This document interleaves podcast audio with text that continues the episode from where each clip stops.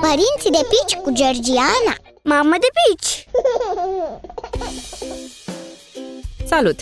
Azi îți vorbesc despre ce îți folosește să ai în casă atunci când devii părinte, dar mai ales despre ce ar trebui să nu-ți lipsească. Lista lucrurilor cu adevărat necesare nu este foarte lungă, cel puțin în primul an al copilului. Asta din ce am observat eu până acum. Nu știu încă ce urmează să se adauge pe listă. Nu insist asupra hăinuțelor, pe care cu siguranță le ai pregătite. Voi considera următoarele pe listă scutecele alături de șervețelele umede și protecțiile impermeabile pentru pat.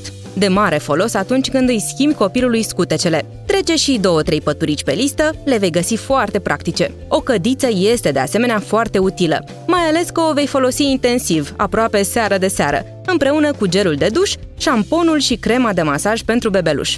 E bine să ai în casă și un biberon, chiar dacă alăptezi exclusiv, și chiar mai multe dacă îl hrănești pe copil cu lapte praf. A, să nu uit, neapărat să ai în casă un termometru și câteva antitermice, supozitoare sau pastile, în cazul în care cel mic face febră.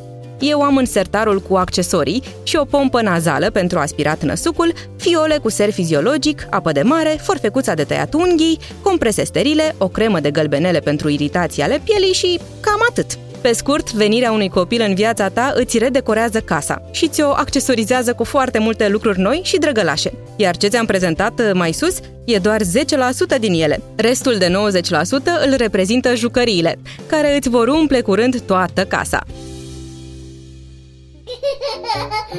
Părinții de pici cu Georgiana Mamă de pici!